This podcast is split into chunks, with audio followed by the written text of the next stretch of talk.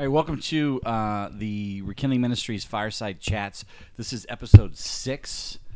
Uh, we've got me, Shannon, Zach. And Craig. uh, here recording this one.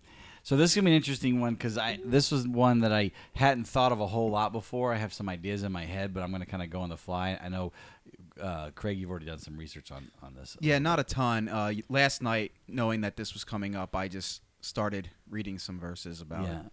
So, so just um, one quick d- disclaimer, or whatever, with the fireside chats. You know, one of our goals is to bring up different thoughts, different perspectives, and still be in unity, even when we when we disagree on this stuff, and take a very casual. This is a more casual. Um, approach we're not as thorough with everything which is what the other seasons are for um, and then the other thing i would say is I think this topic that we'll be discussing in this episode is a perfect example of we have an initial reaction, but then we actually come back and look at what are the core principles being addressed here, and let's make sure we understand those core principles before we actually address the situation itself. A lot of times we address stuff on the fly, and it's almost a guarantee that when you address on the fly, you're going to address it wrongly. um, so, so I'm going to bring up the topic, but then we're, we're not going to talk on the topic first. We're going to go back to the core principles and kind of talk about that. Then we'll come back to the topic. So, so actually, Craig, I'll go ahead and have you say what the topic is since you were the one that had suggested this. So, um, the uh, I was online and I just happened to. I don't have Instagram, but I saw this thing on, for Instagram and it's uh, preachers and sneakers, and it was just this guy is the Instagram and he posts pictures and the prices of mostly sneakers, but some other clothing articles that pastors are wearing on stage when they're preaching, and and how much these things cost. And then, and so then, what becomes the question? um, should pastors be wearing things that are super? It almost looks like you're flaunting wealth and money. And Yeah. uh, should pastors be doing that? Yeah, because if, if you haven't seen the, that that Instagram, the general idea is they're either making fun of or calling out the pastors who do this, right? I don't think it was started with that intent, but the commenters and Let's- other pastors are definitely doing Turn that. it into that. Okay. All right, So I thought of of um, four things that we need to discuss, four kind of core underlying principles. If you guys can come up with another one, let me know. One is wealth. So first, we're going to discuss again. These are just briefly things, but briefly, uh, off the cuff, what does the Bible have to say about wealth? Then we're going to. The second thing is, what does the Bible have to say about pastors or leaders in the church and expectations? And again, not necessarily about wealth, just in general. What are the expectations? Um, the third thing then is the issue of appearances and stumbling blocks. So, like Romans 14, Paul says, "Go ahead and eat the meat. Just don't eat the meat around those who would get you know upset by it." We, we need to talk about that. And then the fourth one is rebuke. What does biblical rebuke look like? And We actually have a whole. If you go to season three, somewhere in the middle of the season, um, actually, was, was it its own episode or was it part of the sin? I think it was part of the sin. I I don't We- I think we've We discussed went back and multiple forth. times, Yeah. we've discussed biblical rebuke multiple times. We've done a whole like three page research of here's all the steps a biblical rebuke looks like. Um, you can go. I, th- but I think the safest one is to go to the sin study. It's like a six part sin study, and in one of those, uh, towards the end, we talk about biblical rebuke. Um, anyways, and so those are the four uh, core underlying issues that I was thinking of. Would you guys add another underlying issue? I, I can't think of one off the top of my head now. I also can't think of one, but I did think I think the biblical rebuke was in the elephant up, the elephant episode of Yeah. um, season three. Which was two thirds of the way through, right? Yeah. Yeah. Um, all right. So maybe as we're discussing, we'll, we'll realize there's another issue. So let's go through each of these four before we discuss preachers with sneakers. So the first issue is wealth. What does the Bible have to say about wealth? Well, I can give you some references that I had looked up last night. I won't read the whole passages. I'll give you the parts of them. Uh, in First Timothy three one through three, God's giving or the, t- Paul's giving a description. Not Paul. There's a description of overseers and pastors, and one of the things brought up is overseers are to be above reproach, faithful to his wife, temperate, self-controlled, respectable, hospitable, able to teach, not given to drunkenness, not violent but gentle, not quarrelsome, and not a lover of money. Uh, another in First Timothy. And real quick, that's these are going to be passages on that second issue of pastor expectations. Um, Yeah, because let's- just let's wealth. table. well, this well, I'm not a lover of money. okay, yeah, right. So That's that, where that- I was going with why I put it in wealth. Okay, so that, so that one's going to overlap the- Okay. the two. So wealth in general is wealth itself sinful? I, I don't believe so. because there's the passage that, and I want to say it's in Matthew, but that could be wrong. Um, that um, the love of money is, Is the, the root, of all yeah, evil, right, and so it's money. not. A lot of times we just say money is the root of all evil, but it's the love of money. And so um, there's also passages that talk about it's hard for a rich man to enter into heaven, and a lot of those things. And it's not that money is the problem with those. It's really, um, I think, what you do with it and the feel mindset it. behind it go. is really the issue that if you love money and that's your focus um, that there's i want to say it's nicodemus he comes to christ and he says what do i have to do get rid of everything you have and he went away sad because he didn't want to do that and so it's really just the mindset that you have with money it's Um, not that wealth itself is bad Here's one in Matthew 6:19. Do not store up for yourselves treasures on earth, where moth and rust destroy, and where thieves break in and steal. So what you're going to have is some neutral passages about wealth. So, for example, Abraham was very wealthy. Joseph of Arimathea was very wealthy, um, and it doesn't say one way or the other whether it was bad or not. Um, and so those would be kind of these neutral things. Then you would have these passages that give some warnings about wealth. So don't store up the treasures would be one of those. Um, it's harder for a rich man to enter heaven would be another one. Um, those who want to get rich fall into temptation and a trap and into many foolish and harmful desires that plunge them into ruin. Is that Proverbs? That's in Timothy. First Tim- Timothy. okay, and I feel like Proverbs would have some warnings about wealth.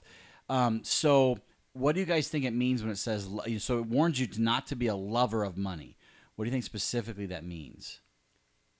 Greed or desire, that's your goal. yeah i think it's when wealth is taking the place of god with what you're desiring and so if you're more focused on obtaining wealth and getting money instead of being focused on And so it seemed that yeah. So it's a comparison. If you are pursuing money more than you're pursuing God or your walk, that becomes problematic. Yeah. Okay. Uh, um, we also see in the in the book of Acts, the early church, those who had wealth from time to time would just sell some of their property. If, if somebody else in the church was in need, they would just sell their property um, and then, then then give that money. So what was their attitude about the money? It wasn't as important as the people. hmm Right. That the, that the need was more important. Yeah, and that stewardship is important. Um, Right. That it's not just about that you need to actually be good stewards of the resources that you have. So this leads to generosity and giving. Uh, giving is a flat out command, and generosity is one of those noble things that we're supposed to ascribe to. And so the idea there is that if you have wealth, you should be very quick to part from it if there's a need. Would Yeah. we agree with that? Yeah. And so notice, by the way, it doesn't say, now this is a descriptive, not a prescriptive passage. It doesn't say that once they became a Christian, they gave away immediately everything. They actually held on to it, but they just, but they did give it away when it was needed. Now, what was the passage one of you said about, um, was it, was it, oh yeah, the rich man, he says, what must, what's further thing must I do? And he said, and he, Jesus actually says to him, Sell get, everything. sell everything.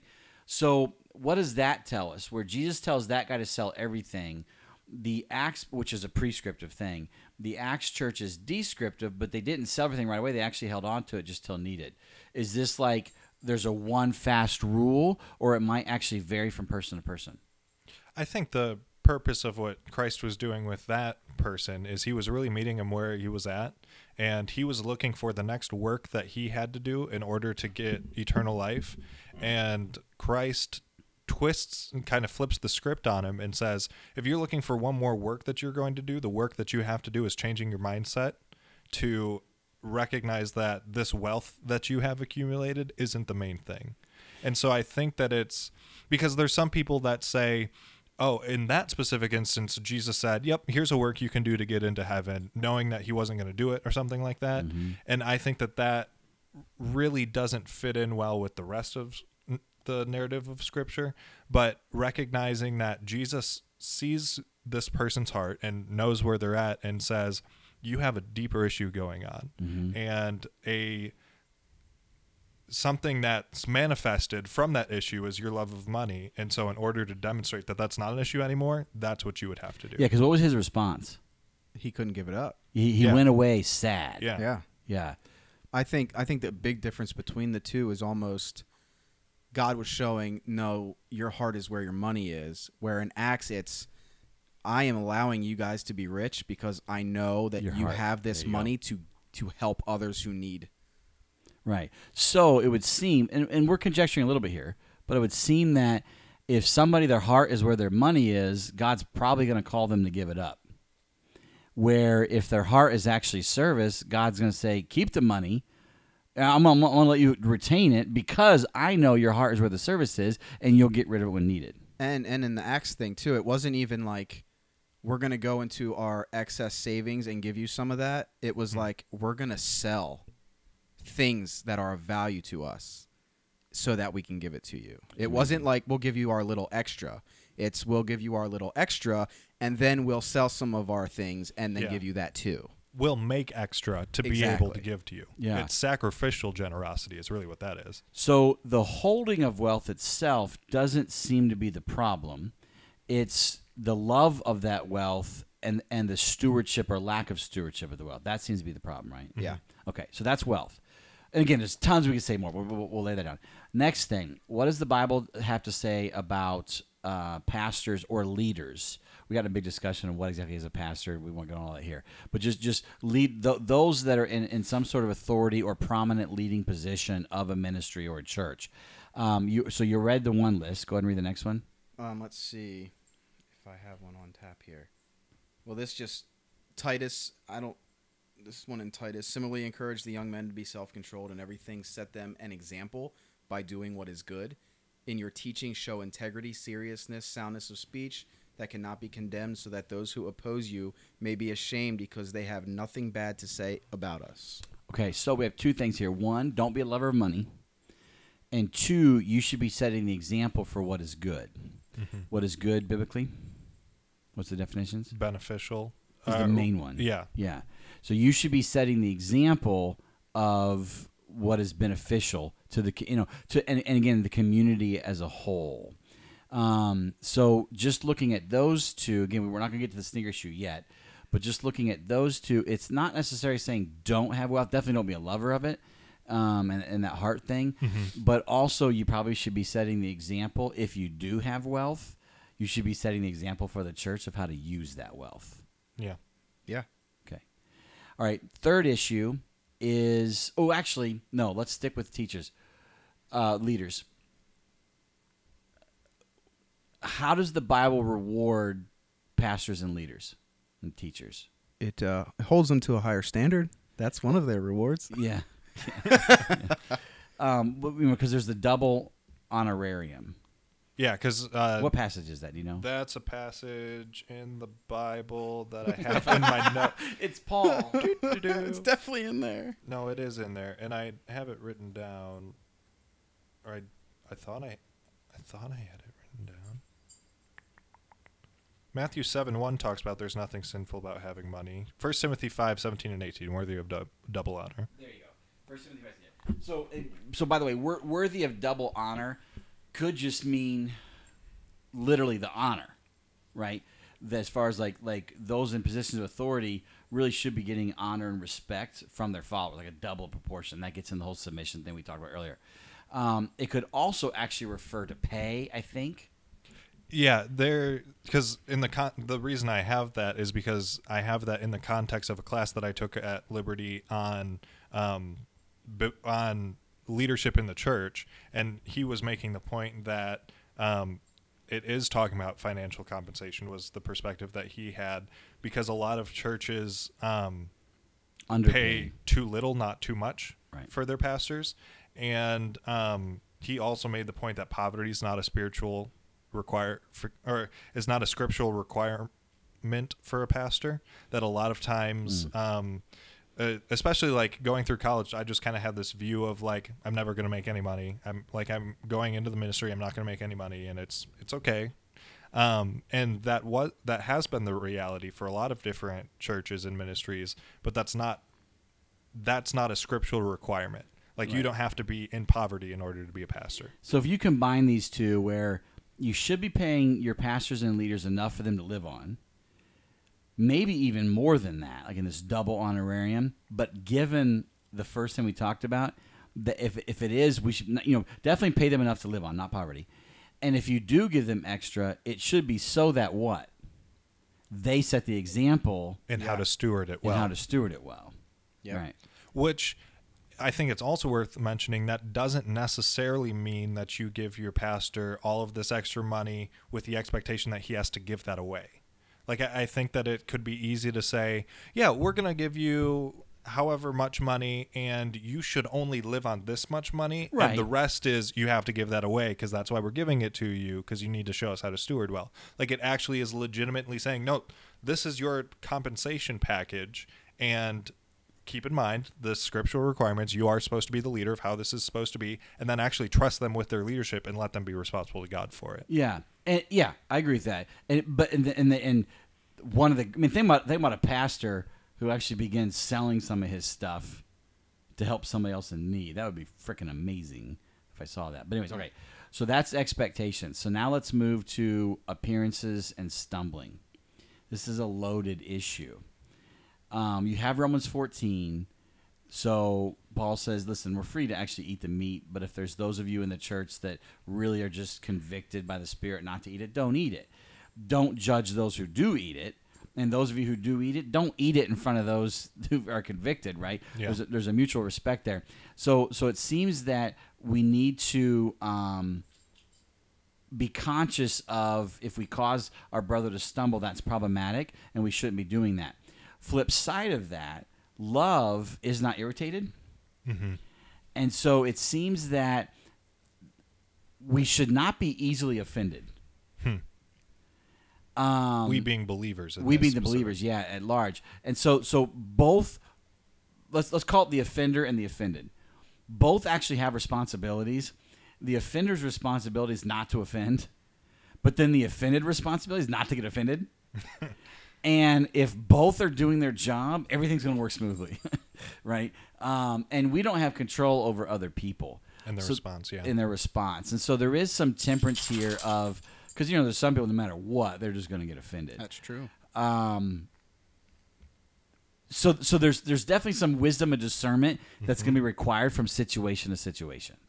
and um because the passages about meat is i want to say it's actually First corinthians 8 and 10 romans 14 is the freedom that we have in christ with a lot of those um, different things. In the specific context of um, 1 corinthians 8 and 10 i actually during one of my internships taught through that section of scripture. And a lot of times it's taught it, it's taught or understood that that's talking about don't offend the brothers, don't offend other believers. But it really does seem that the thrust of that passage is towards unbelievers, that it's not putting a stumbling block towards people that are trying to come to faith. It's those specific passages um, from the study that I did working through all of the different things that that focus is actually on unbelievers not on people in the church So we're conflating two issues here. Then Romans 14 is the eating of meat. Or, no that's first corinthians Okay, um, keep going. Great, great. Oh, I was just gonna say either way, if it still relates to this topic with preachers, regardless of if it's Christians Yeah. and Yeah. non-Christians looking to come into the church, um, they're still both are seeing it. You know what I mean? So it's still on on the leadership of which is which. Yeah, the the stumbling thing you're talking about might be what you're thinking of, but the actual passage of meat, whether you can eat it or not, is Romans 14. okay i Yeah, I- I mean, do- I'm looking at it. I and it's at least also in First Corinthians because I taught it for a couple weeks. But regardless, uh, the I think the main idea behind that is in both of those instances, it is this conversation about um, what spiritual freedoms do we have and what is our responsibility towards those who are watching the decisions that we make. Right. In in both of those. Yeah, First Corinthians uh, eight also talks about the food sacrificed to idols. But the one I know is the Romans Okay. fourteen, where it's like the Romans fourteen is the one where it says, "Don't don't judge the one who eats. Yeah. But then don't eat in front of the one. That's Romans 14. Okay. Um, so, but so so how so how does this play out practically? Um, in that balance, that discernment of don't offend and don't cause someone to stumble. Also know that you have no control over how they respond, and who and who we're talking about. I mean, I have I kind of have a verse that may help with that, but it's not a direct answer. Okay. But it's uh, Colossians three seventeen, and that is that in whatever you do, whether in word, deed, do it all in the name of the Lord Jesus, giving thanks to God the Father through Him. So that's one of the things where whatever you're doing, whatever decision you make or action you take, needs to be in right motivation and needs to be aligned with Scripture and beneficial. And if you're doing that and then the person still is upset, then it is what it is. That's on them. Yeah. That's their sin. Okay, that's good. Actually, I think that answers Yeah. that. Okay, so so that's the issue of uh, appearances and, and stumbling, etc. Um, and then the final issue is the one of rebuke. So, what does the Bible have to say about biblical rebuke? has to say a lot of different things. Yeah. Um, and I think, because I mean, honestly, I do think that it's worth going back and listening to that full discussion that we have on biblical rebuke, because one of the main ideas behind it is as the person going towards whoever it is that you're rebuking, your mindset has to be in such a place of walking in step with the Spirit, being drenched in love, just all of these different things that a lot of times when we approach rebuke, it's a quick reaction and it's, mm-hmm. I saw this, I have to address it right now and go. And it doesn't end up having a lot of the results that we were looking for because we didn't take the time to make sure we were in the place we needed to be before we started the process. Yep. And so I think, uh, and I'm sure you have more nuances to add to that, but I think overarchingly that that's one of the things that with biblical rebuke, it's just crucially important to keep in mind that you really have to be in a place of fully loving that person and walking in step with the spirit before you can start that process. So I'm also thinking, what does Bible have to say about complaining and gossiping? Don't do it. Don't do either one, right? so we know that as believers, we're not allowed to complain and we're not allowed to gossip. And a lot of times, you, you mentioned some of the comments that are on that Instagram thing are just complaining and gossiping, which is not right. So it seems that don't ever complain about another's decisions and never and don't ever gossip about another's decisions. Um, don't do those. Do address it, engage it slash rebuke it, right? But to to address it or engage it, well, first of all, to rebuke it, tons of qualifications. You need to be uh, of the right mindset and heart set. You need to have a relationship with that person already, etc. Some of these individuals are people that we're never going to meet, so we we're not in a place to actually rebuke them. So what we have is it would seem that given that situation because they're distant from us, we really can't rebuke. Neither can we complain or gossip. We can address it. And so, what would it look like to address it without complaining or gossiping? This could be on any topic. What's the difference between addressing and complaining, gossiping? What would you say? I feel like my tendency to draw that line would be rationalizing, gossiping, or complaining. Like, just for me personally, like, I don't know what I could actually do to address something and it not be that. Just because my tendency will be to, no, I was within the line of whatever it is supposed to be. Do you think it's possible?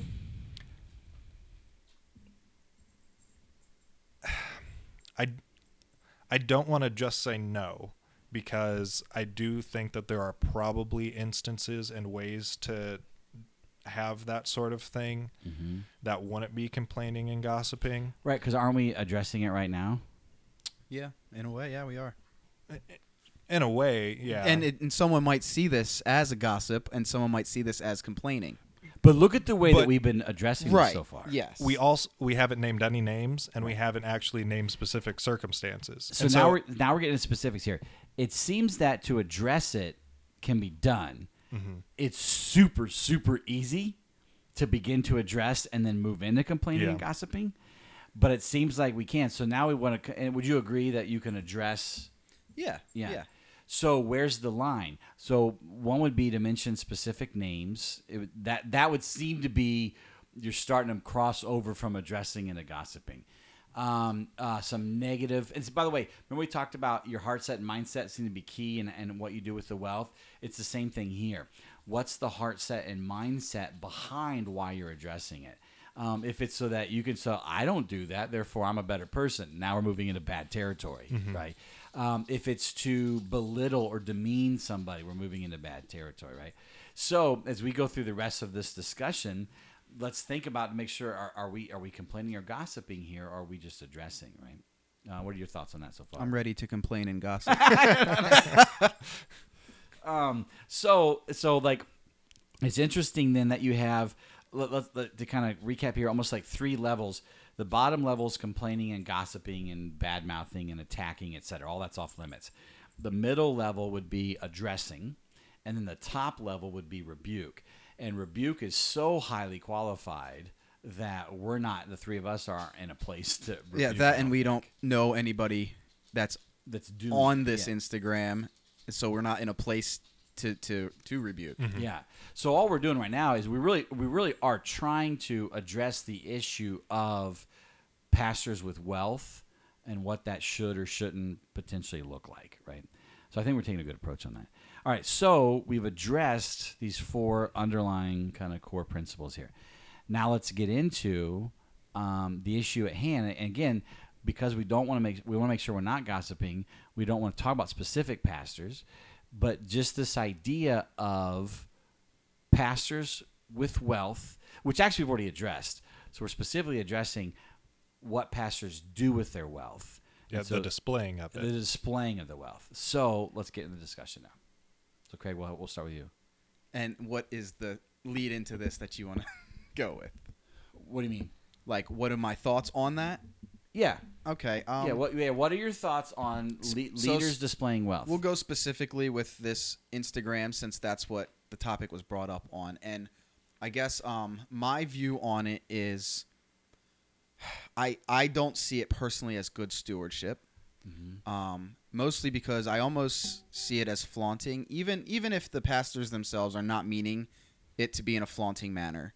Um, there are many churches with large congregations, and within these congregations are many members that struggle to pay bills, put food on the table, keep their car running, and um, I don't. I could see it being a stumbling block for them to see, you know, pastors and leaders in the church who are wearing these things or, or driving these things or living in these places and their needs are not being addressed within the church. Um, and that so that goes just for the members of the church. The other one would be outsiders looking in. And you you know the outsiders looking in see the congregations and the other people within the church and then they see you know the pastors and and what they're wearing and what they're owning and um, it may not be the fact that the pastor is preaching at this church because they know they can make a lot of money. But somebody people on the outside looking in might see it as oh this person is doing this because it's bringing them wealth.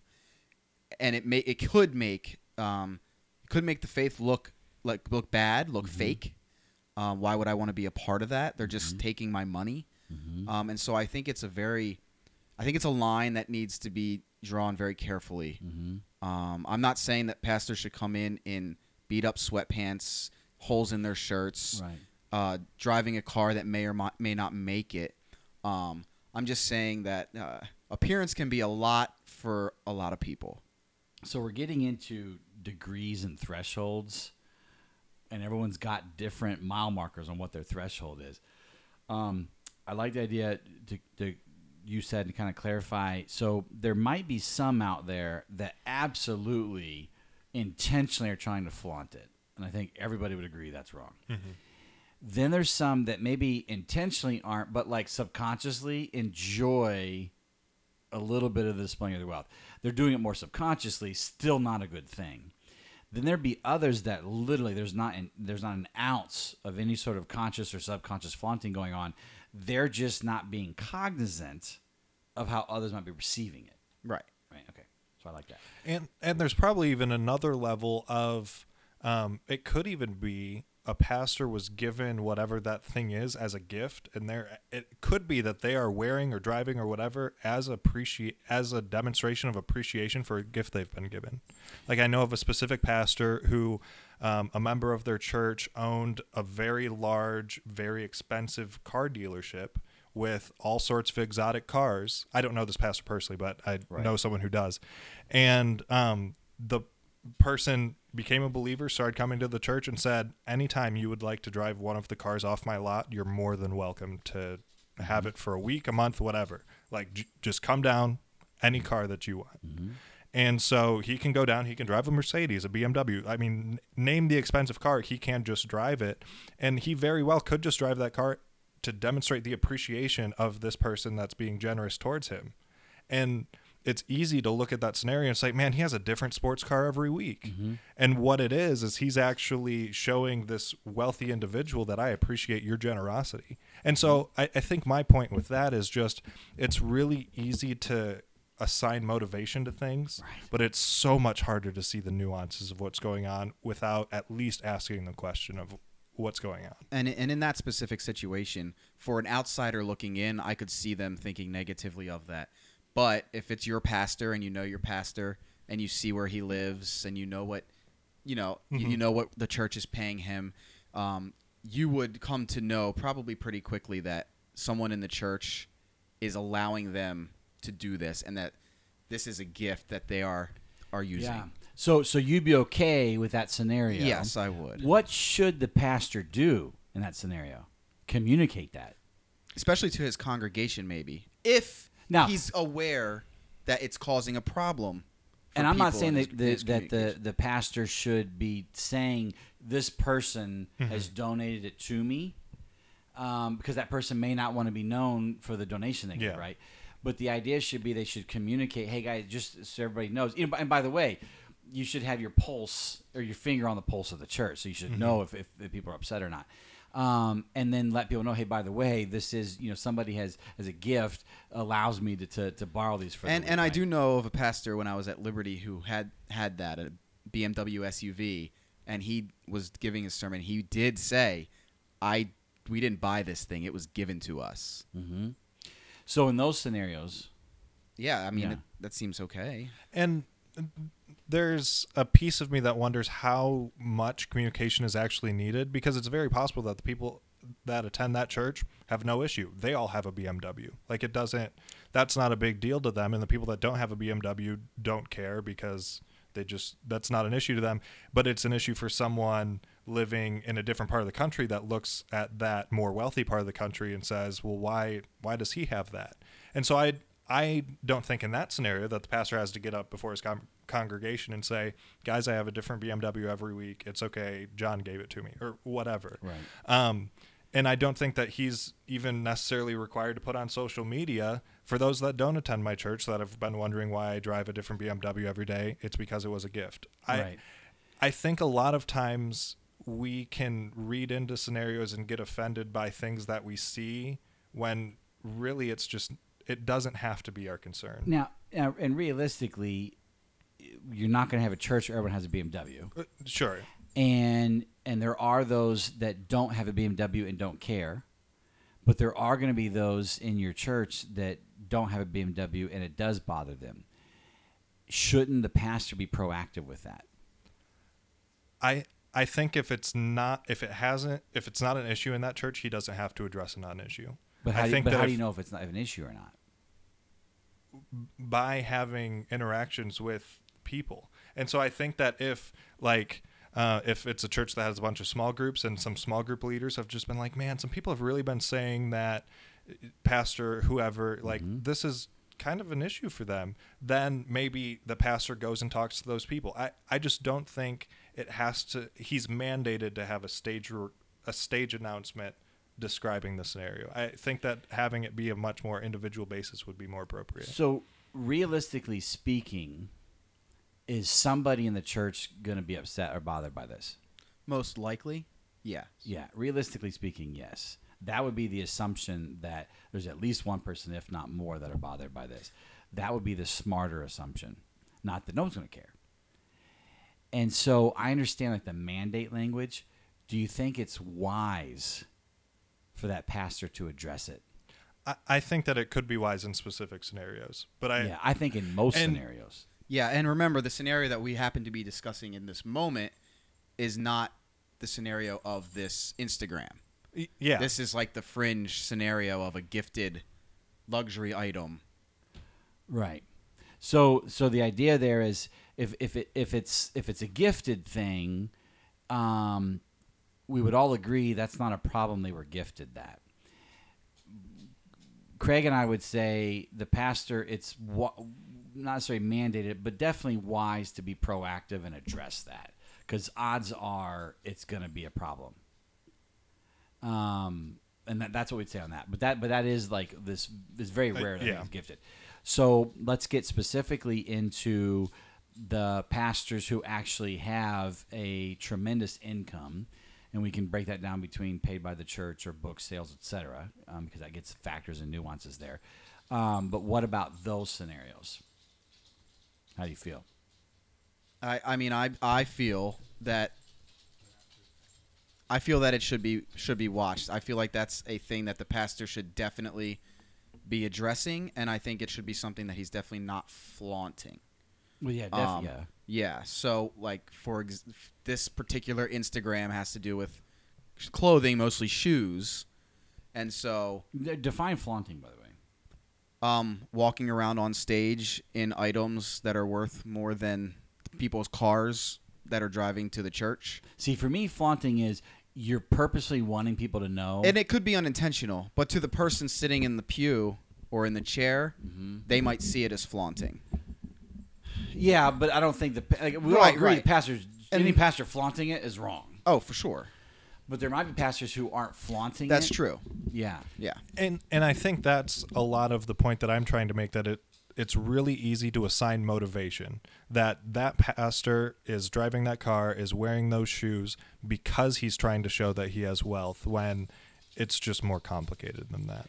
Yeah, and I agree that the masses are going to throw all kinds of assumptions down, but I still think the pastor doesn't have to say, "Well, that's on them. They should, should think." it." I think the pastor should know, "I have, I have a big house, or I have a nice car that I bought, or several nice cars, uh, or I have these really expensive clothes that most of my congregation doesn't."